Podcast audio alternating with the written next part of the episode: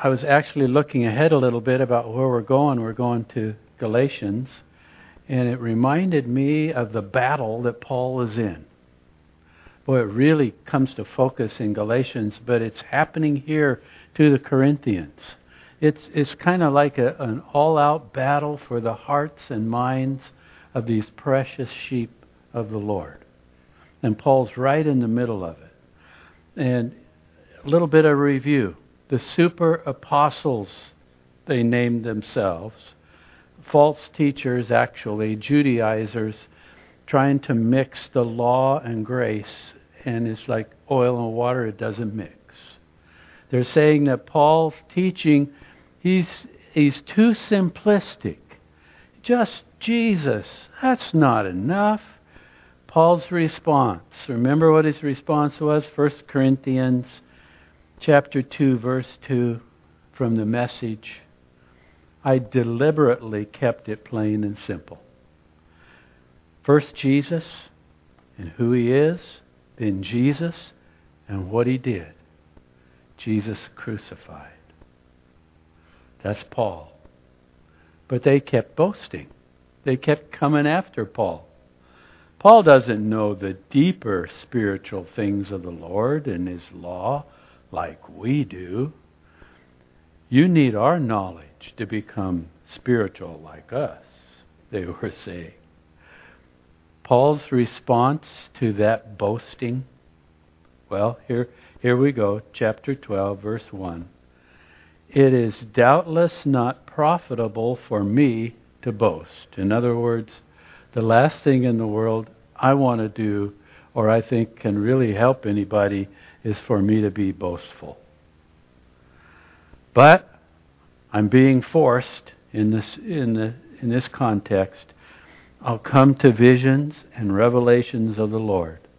The teachers were under these false teachers were undercutting Paul's authority. He's a lightweight, too simplistic, no depth, no real substance. What does he know? Well, Paul says, Let me tell you what I know. Look at verse 2. I know. I know a man in Christ. Now, Paul, too embarrassed to even mention that it was him. He, the last thing he wants to do is boast. But I know a man in Christ.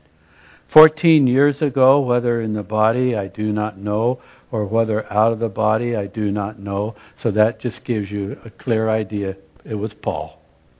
He says, I, it, it, it was so real that I could have been in my body. I could have, I could have been in my resurrected body. It's, it was that real. But God knows. Such a one was caught up to the third heaven, and I know such a man. Whether in the body or out of the body, I don't know. God knows. Well, from the book of Acts, chapter 14, we realize about 14 years earlier, Paul was left dead after being stoned. Uh, they stoned him in the city of Lystra, drug him out, and left him for dead the brothers and sisters came around him and prayed for him, and God says, I got more for you to do, Paul. And he hopped up and he went back into that city. And then the next morning he went further on, but then he comes back around to that city in that first missionary journey. You're not going to keep a good man down. That was Paul. Uh, so Paul's in this school of hard knocks learning about Jesus, and this was a field trip that the Lord took him on. He took him to heaven. Verse 4 How he was caught up into paradise, the third heaven. Well, the Bible talks about three heavens. There's the heavenly skies that we see, the blue skies. There's the heavens of the stars in the universe. But then there's the third heaven. That's the dwelling place of God and that's heaven itself. And Paul says, I went through the blue sky, through the stars, I ended up in heaven itself, he says. And after he was stoned, Paul didn't enter a state of nothingness. He immediately was in the presence of the Lord. Immediately. Just a couple things about heaven and what happens to believers when they sleep in the Lord, when, when we pass away. We go immediately to be present with the Lord. To be absent from the body, Paul says, 2 Corinthians 5 8, is to be present with the Lord. Immediately. You, you step from this life right into eternity with the Lord. Hallelujah. What a great that that'd be one big step for mankind, wouldn't it? What Paul, Paul says immediately. And heaven is real. Paul was there. And he testifies about it. And Paul's uh, story, gospel, is Christ. All who are in Christ, as Paul was, they're clothed in Christ's righteousness. And that's how we get into heaven. We're clothed with his perfect life and righteousness. It's not us, it's what Christ has done for us. And so he gets into the third heaven, and we go on with verse 4, and he says, I heard inexpressible words. And then he says, It's not lawful for a man to utter. I don't know exactly what he meant there. It may mean that the Lord told him, uh, keep this under your hat. Keep this to yourself. Or it may mean that it was so so out of bounds, so unbelievable that he didn't have words to express. We, we don't know for sure. But it was impossible for him to describe whether he was told not to or he just couldn't. I suggest that whatever Paul experienced, it so affected his life, he had a sneak preview of eternity. And believe me, Paul would, from then on, would say to everyone he met, You don't want to miss it. You don't want to miss it.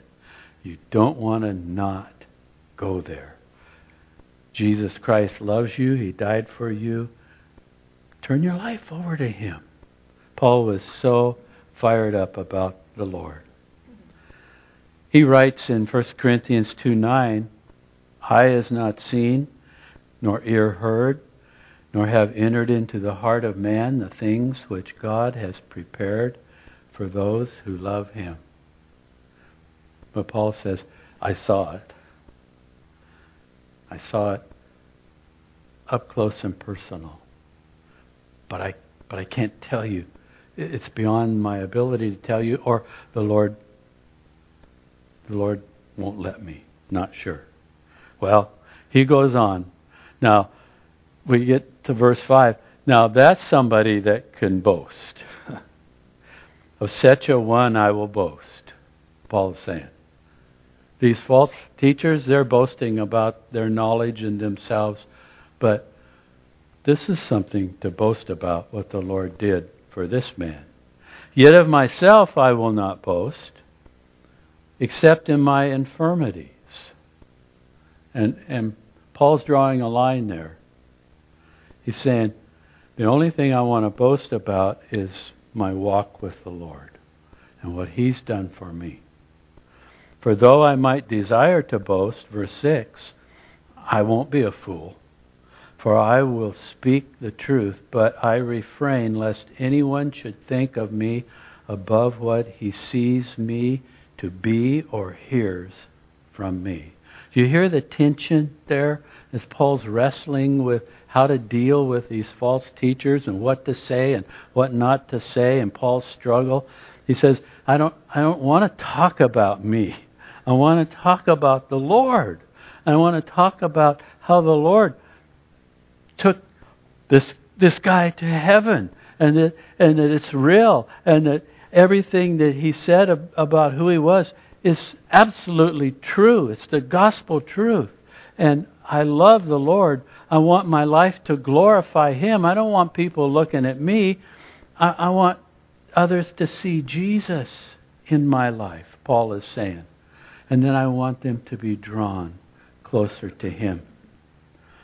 Paul gives a testimony to his young protege, young Timothy, in 1 Timothy 1.15. And he talks about himself and what Christ has done for him. This is a trustworthy saying. Christ Jesus came into the world to save sinners, and I'm the worst of them all. Me, I needed Christ more than anybody else. But God had mercy on me so that Christ Jesus could use me as a prime example of His great patience with even the worst sinners. And basically, bottom line, Paul is saying, if the Lord loved me and saved me, He could love and save anybody. Then others will realize that they too can believe in Him and receive eternal life. And he goes, the honor and the glory and the prestige. Where does that go? Verse 17, to God. To God the Son, God the Father, God the Holy Spirit, forever and ever. He, and I believe he's speaking of his Savior Jesus here, he is the King eternal, the unseen one who never dies. He alone is God. Amen. Well, that was that's Paul's heart, and we're seeing it here as he's writing to the Corinthians, aren't we? Verse seven. And lest I should be exalted above measure by the abundance of the revelations, a thorn in the flesh was given to me, a messenger of Satan to buffet me, literally to beat me up, lest I be exalted above measure. On this heavenly field trip that Paul went on, ah, the Lord then allowed a messenger of Satan to begin to bring Paul back down, almost literally. Think about this. What's the reason that Satan was cast out of heaven? Pride, arrogance. So Mr. King of Pride and Arrogance is allowed to beat up on Paul and attack Paul, God's so huge that he can use Satan's pride and arrogance to produce in Paul a humility and Christlikeness. And Paul is saying, that's exactly what's happening in my life. And I'm okay with that. Every attack, accusation, and punch that Satan throws at Paul, well, it just pushes Paul closer to Jesus. And he's more in love with Jesus than ever. And Paul knows this, and he says, and we all know this. Romans 8:28 we know that all things God works for good for those who love him who've been called according to his purpose. See, Paul's the man that experienced this and knows this, and he's the one that penned those words, the Holy Spirit speaking through him. What was that thorn in the flesh? Well, a lot of ideas about that. But the bottom line is, Paul never says, and we don't know. What we do know is the word translated thorn, is the word for a huge Bedouin tent stake 18 inches long to hold down tents in the fierce desert winds. No wonder Paul pleaded for the Lord to take that away. Concerning this thing, verse 8, I pleaded with the Lord three times that it might depart from me. And he said to me, He said, Paul, my grace is sufficient for you, for my strength is made perfect in weakness. Paul's prayer was passionate. He pleaded for the Lord to take away this massive thorn in the flesh. Initial prayer that he that he had three times. Lord, I need to escape this suffering. I need out from under this problem. It's, it's, it's tearing me apart, this burden. But Paul would learn there's two ways of escape with something like this that we are going through. One way can be the Lord taking it away, removing it. Another way is by the Lord strengthening the shoulder of having to carry the burden of whatever it might be. Instead of taking away the thorn, God's grace would strengthen Paul to bear the load. Exactly how does the Lord strengthen his kids to bear up under issues and problems and thorns that come into our lives? How does he go about doing that? Well, I love what Jesus said, recorded in the Gospel of Matthew.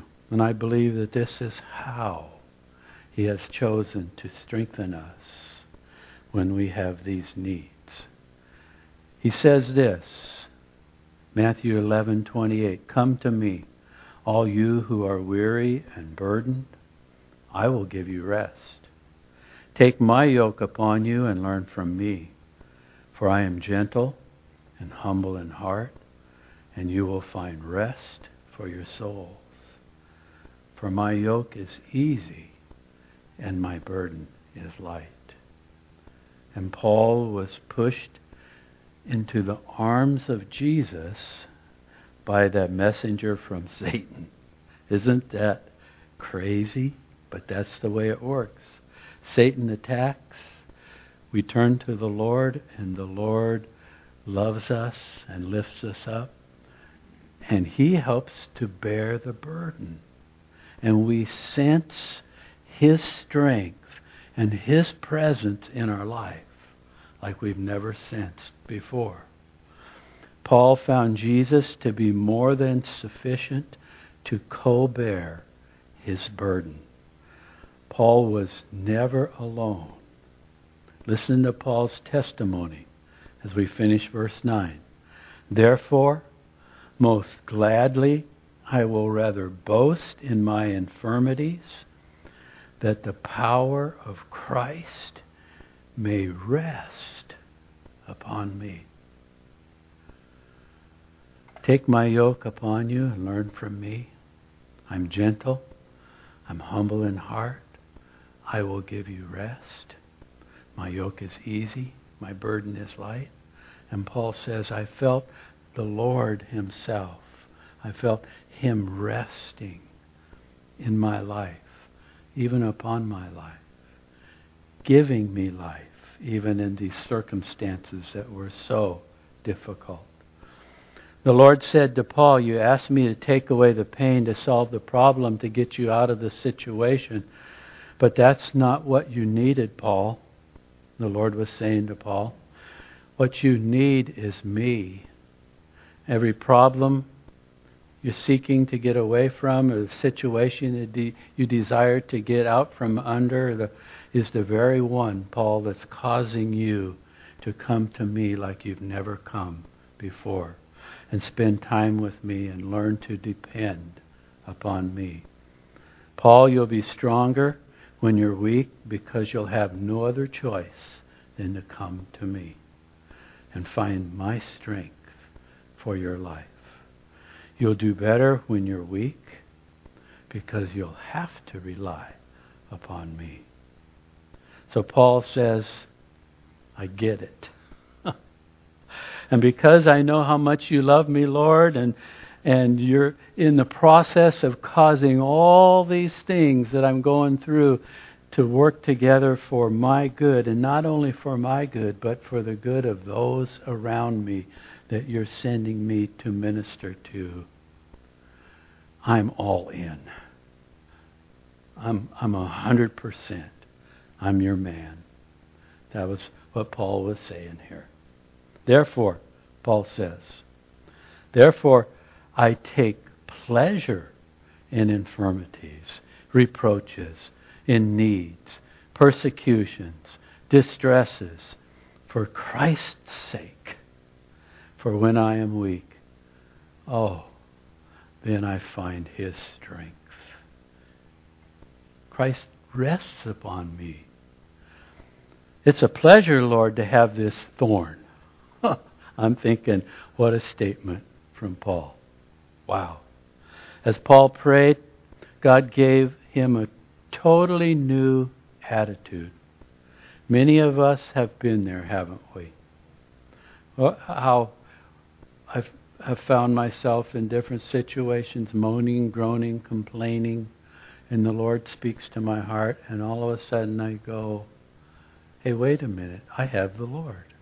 He's with me. And my whole attitude completely changes.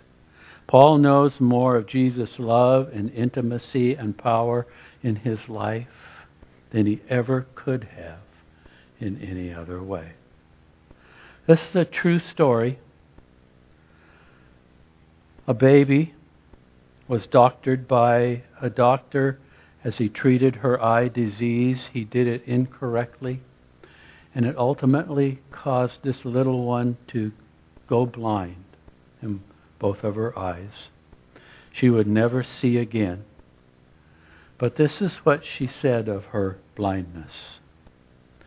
It seemed intended by the blessed providence of God that I should be blind all my life.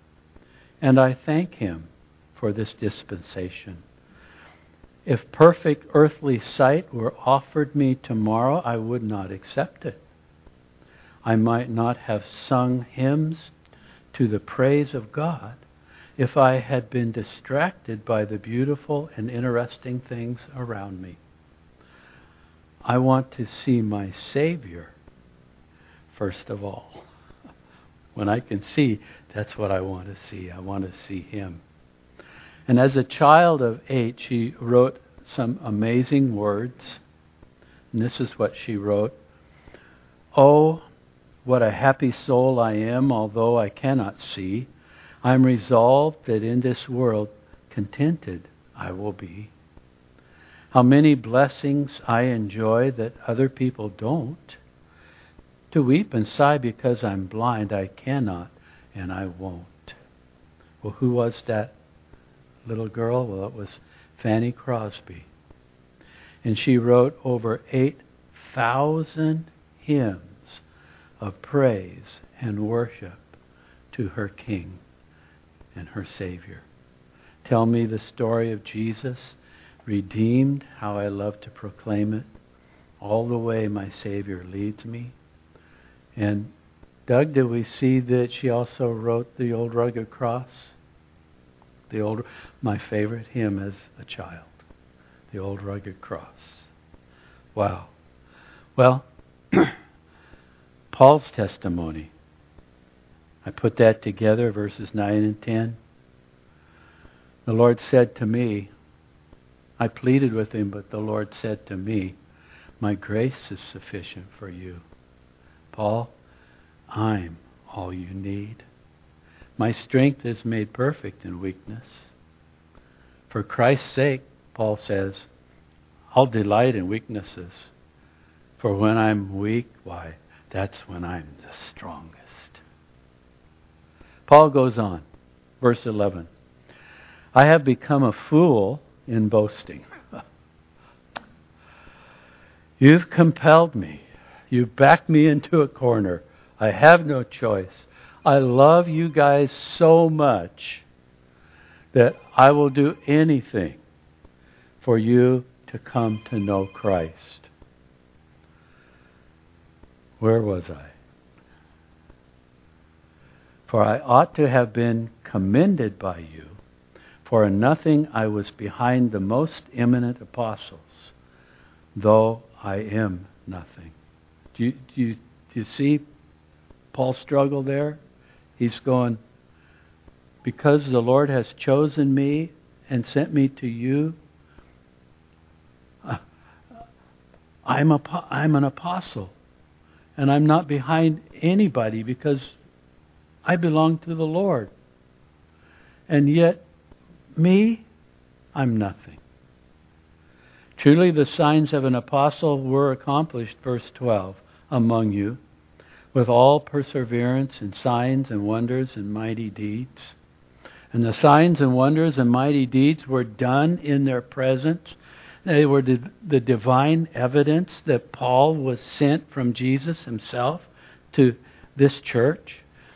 They pointed to Jesus. They didn't point to Paul. They pointed to the fact that Jesus was in Paul and was sending Paul. Paul says, I'm nothing. It wasn't about me. The gifts, they did flow. The miraculous signs, they did happen. Paul didn't boast about them or focus on them. Why? Because I think Paul knew better than anybody else could possibly know that miracles and signs and wonders don't produce faith. What do they produce? Most of the time, simply a hunger for more. You, you just never get enough of that. The children of Israel, a nation, saw signs and wonders like this world has never seen before.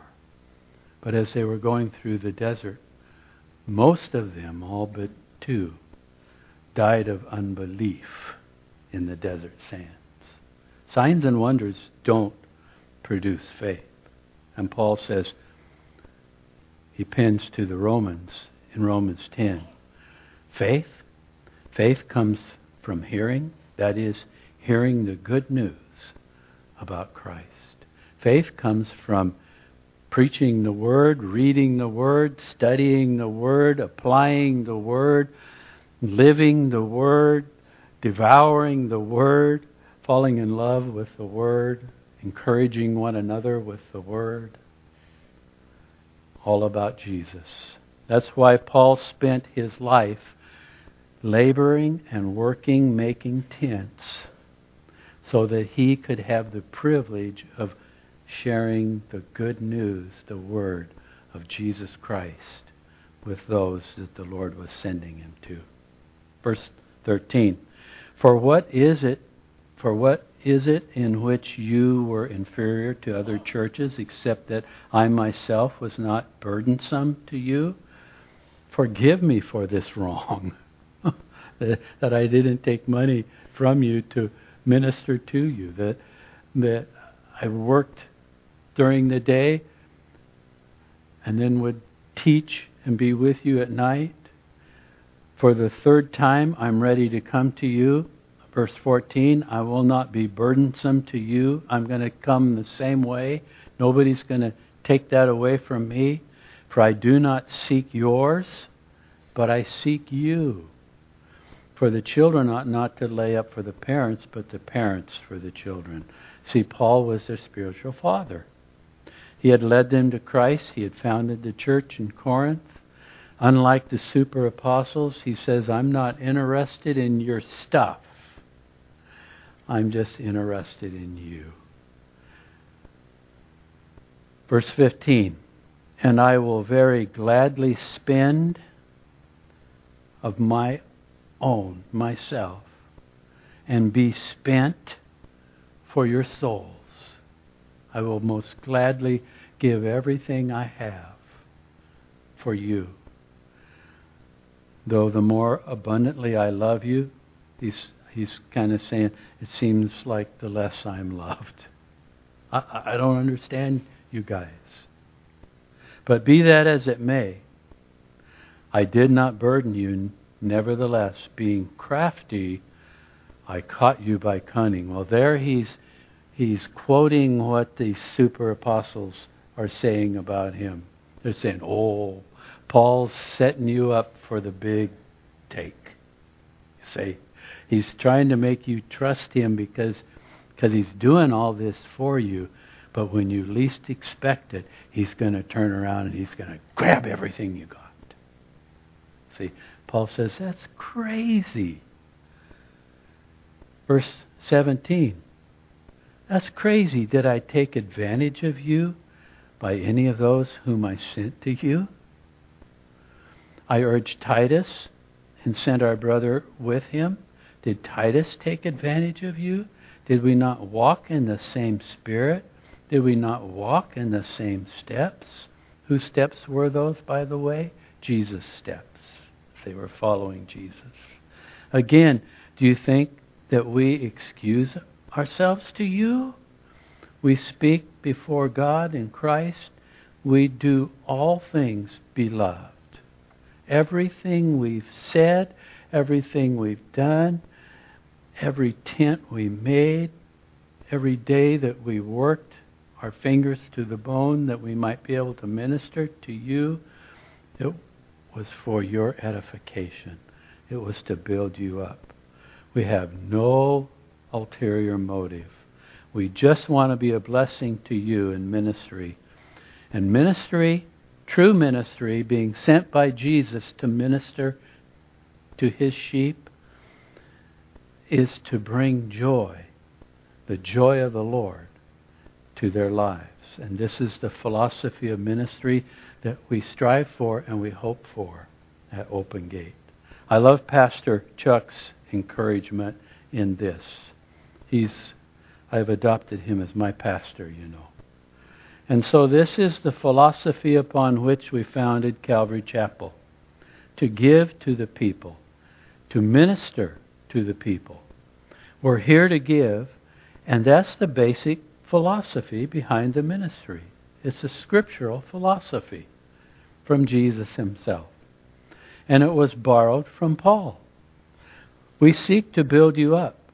We want you to be the best loved sheep and the best fed sheep possible. And then we believe the Lord will take care of all the other things that need to be taken care of. Don't you love that? I love that. So Paul finishes this chapter with a promise. Now, some would take this as a warning, but it's not a warning. Paul says, I'm not going to give you a warning, I'm going to give you a promise. And the promise is, this is going to happen. okay? When I come, the mess that those super apostles have created, it's going to get cleaned up. I promise you. Well, here we go. Verse 20 For I fear lest when I come I shall not find you such as I wish, and that I shall be found by you such as you do not wish.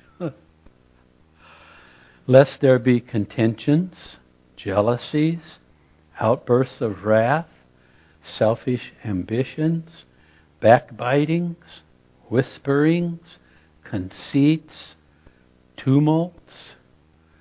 Whoa. What a terrible way for a, a, a church to act. Lest when I come again, verse 21, my God will humble me among you. I'll, I'll, be I'll be in tears because of what's going on in the church. And I'll mourn for many who have sinned and have not repented of uncleanness, fornication, and lewdness which they have practiced. Well, with the super apostles and the false teachers came pride. Who we are, how wise we are, how great our teaching is. The pride that follows the law actually produces these contentions, Verse 20 jealousies, outbursts of, outbursts of wrath, selfish ambitions, backbitings, whisperings, conceits, tumults, uncleanness, fornication, lewdness. Bulvard, one of my favorite uh, commentators, said this While the legalistic bent of the false apostles might be thought to quash the sins of the flesh, in other words, you start obeying these rules and regulations and you'll get it under control.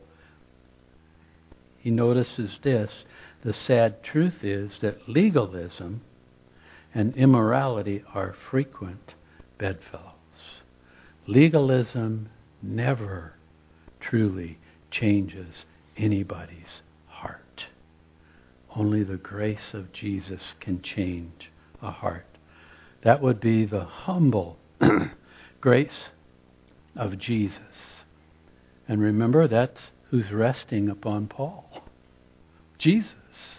Because Paul has no other option rather than to just totally rely on Jesus with his whole life.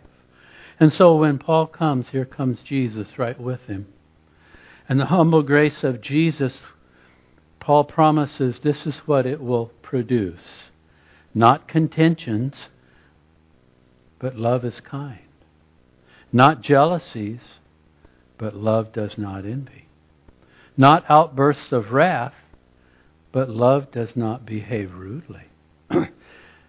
not selfish ambitions, but love does not seek its own. Not backbitings, but love is not provoked. Not whisperings, but love thinks no evil. Not conceits, but love is not puffed up. Not tumults, but love suffers long. Where do you find that? Well, 1 Corinthians 13. Not uncleanness, but goodness. Not fornication, but faithfulness. Not lewdness, but self control. Where do you find that? Why, the gifts of the Spirit. The fullness of the Spirit, Galatians 5. So, we close this chapter. The problem is simple. The Corinthians lacked Jesus. But here comes Paul. And who's coming with him? Jesus. Watch out, you guys. Think good things are going to happen every time when you bring Jesus right into the middle of everything. Amen? Amen. Let's pray.